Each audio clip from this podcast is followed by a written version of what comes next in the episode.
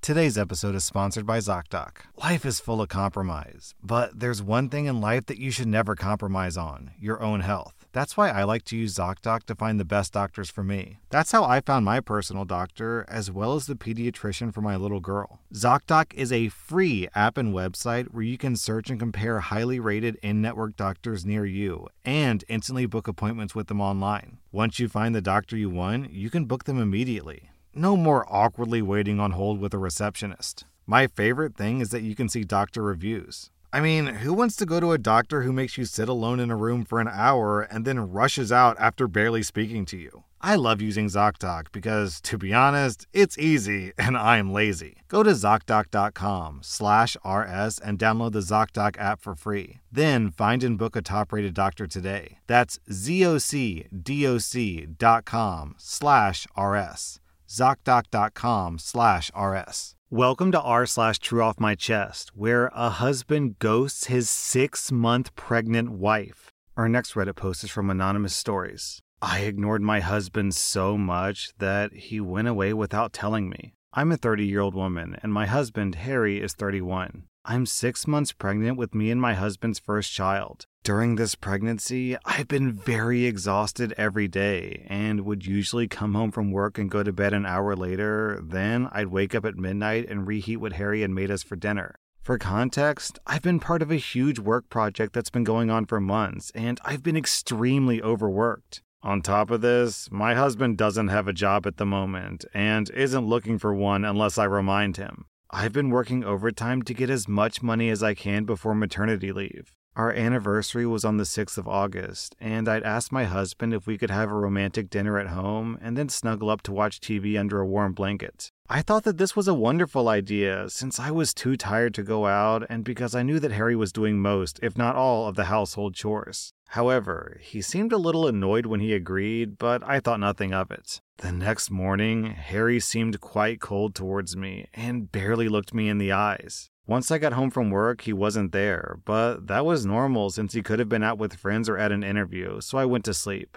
I woke up at about eleven p.m. that night to see that I was still alone in the house, so I checked my phone. I had about eight missed calls from Harry and a long text. The text read, "I understand how tired you are because of this pregnancy and you having to work extra hours most days, but I'm over being ignored every day and having a five-minute conversation with you every so often. You expect me to do all the housework and plan our boring anniversary alone? I'm really annoyed, so I'm staying at a friend's tonight. Text me when you see this." Of course, I called him and texted him about being sorry and wanting to talk, but I never got an answer. In the morning, I called my boss about having a day off, and I spent most of the day waiting for Harry and planning my apology. However, when he came home, he silently handed me a rose and a card saying that he loves me, but he needs a few days away from me to figure out what he's going to say and do. Then those days became a week. I messaged him every day, and he would constantly say that he needed one more day, or just another night at his friend's to figure everything out. But then, eight days after he initially left, I decided to go to that friend's home where he was staying to confront him.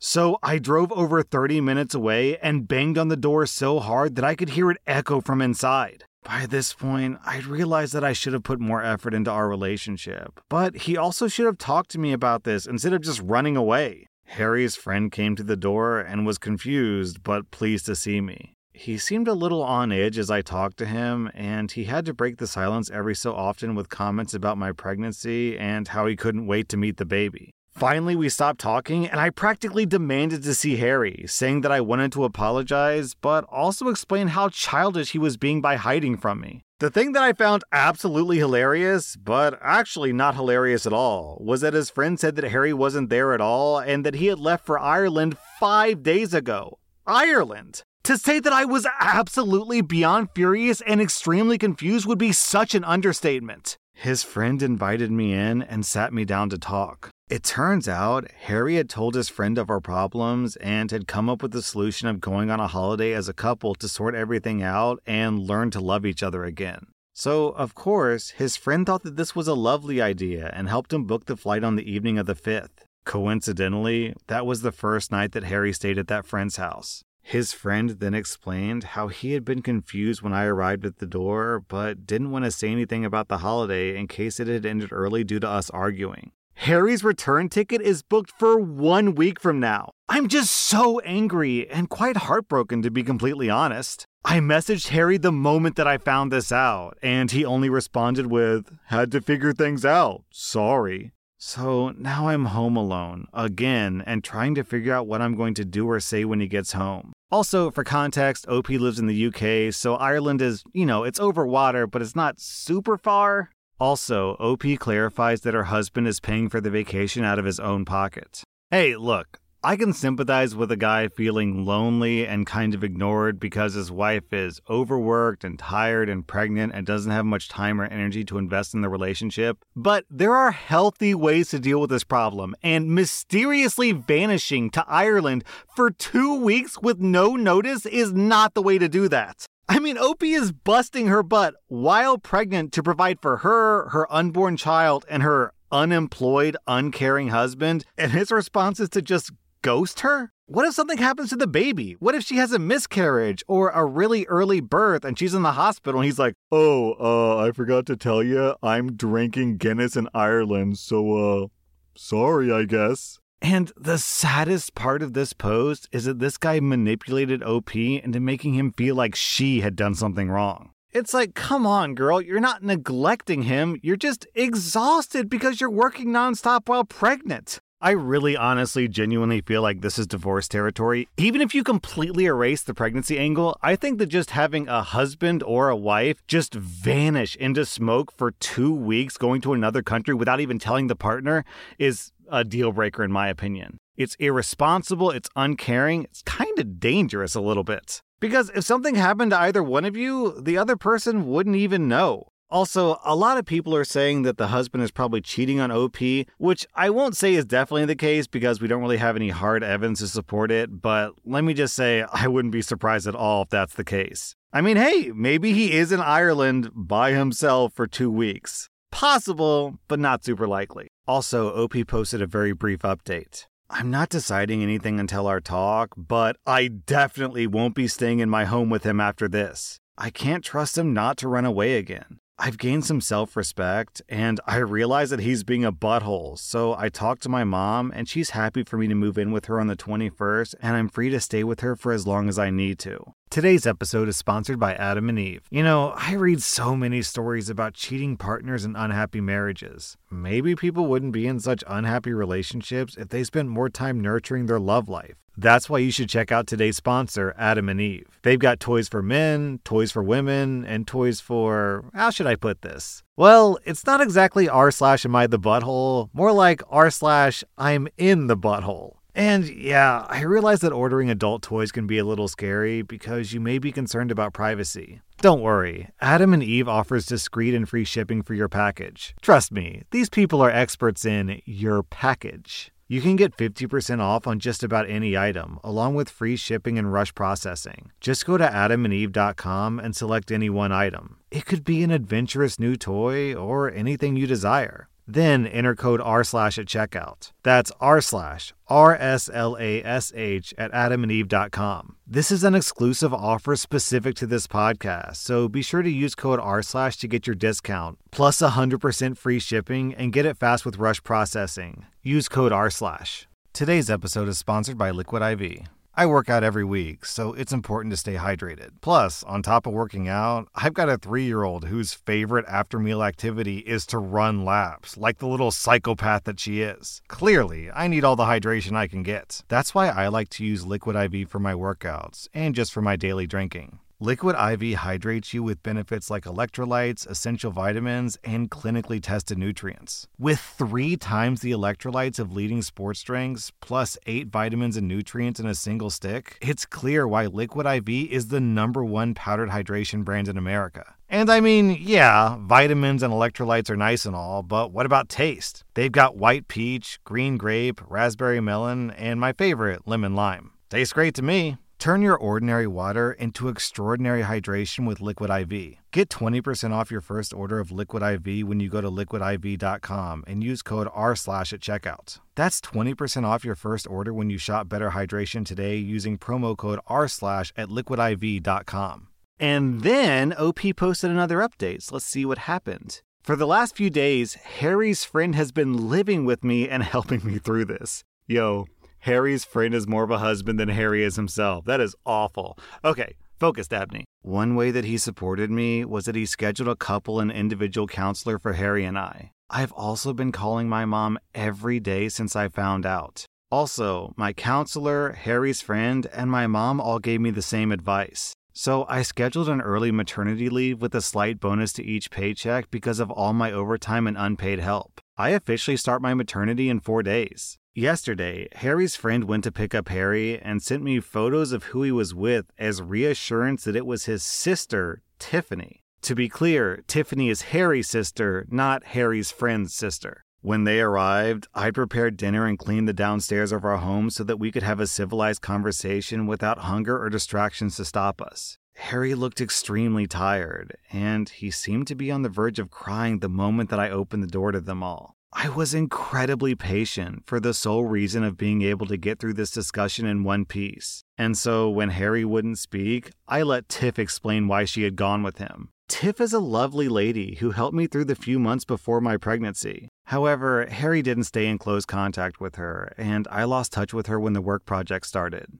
Because of this, she had no clue about anything going on until Harry called her and said that he had a spare ticket to Ireland. At first, she was reluctant to go since she knew that I was pregnant. And so she tried to ask why Harry would leave me and whether or not I was with someone who could care for me. Eventually, Harry snapped and told her the real reason of why he was going away. So she joined him to make sure that he knew that it was wrong, but also to help him through all the emotions that he was feeling. Tiff was the reason that Harry came back to me. If she hadn't have gone with him, then Harry admitted that he might have moved to central London or to a small village in the countryside to hide from this. It took everything in me not to cry when she admitted that, and I could clearly see the shame on Harry's face. Also, let me rapid fire a couple of clarifying details. One, Harry did use his own money to pay for the tickets. Two, the reason that Harry's friend didn't see who the other ticket was for was because once they'd found the tickets, Harry's friend had already gone to bed.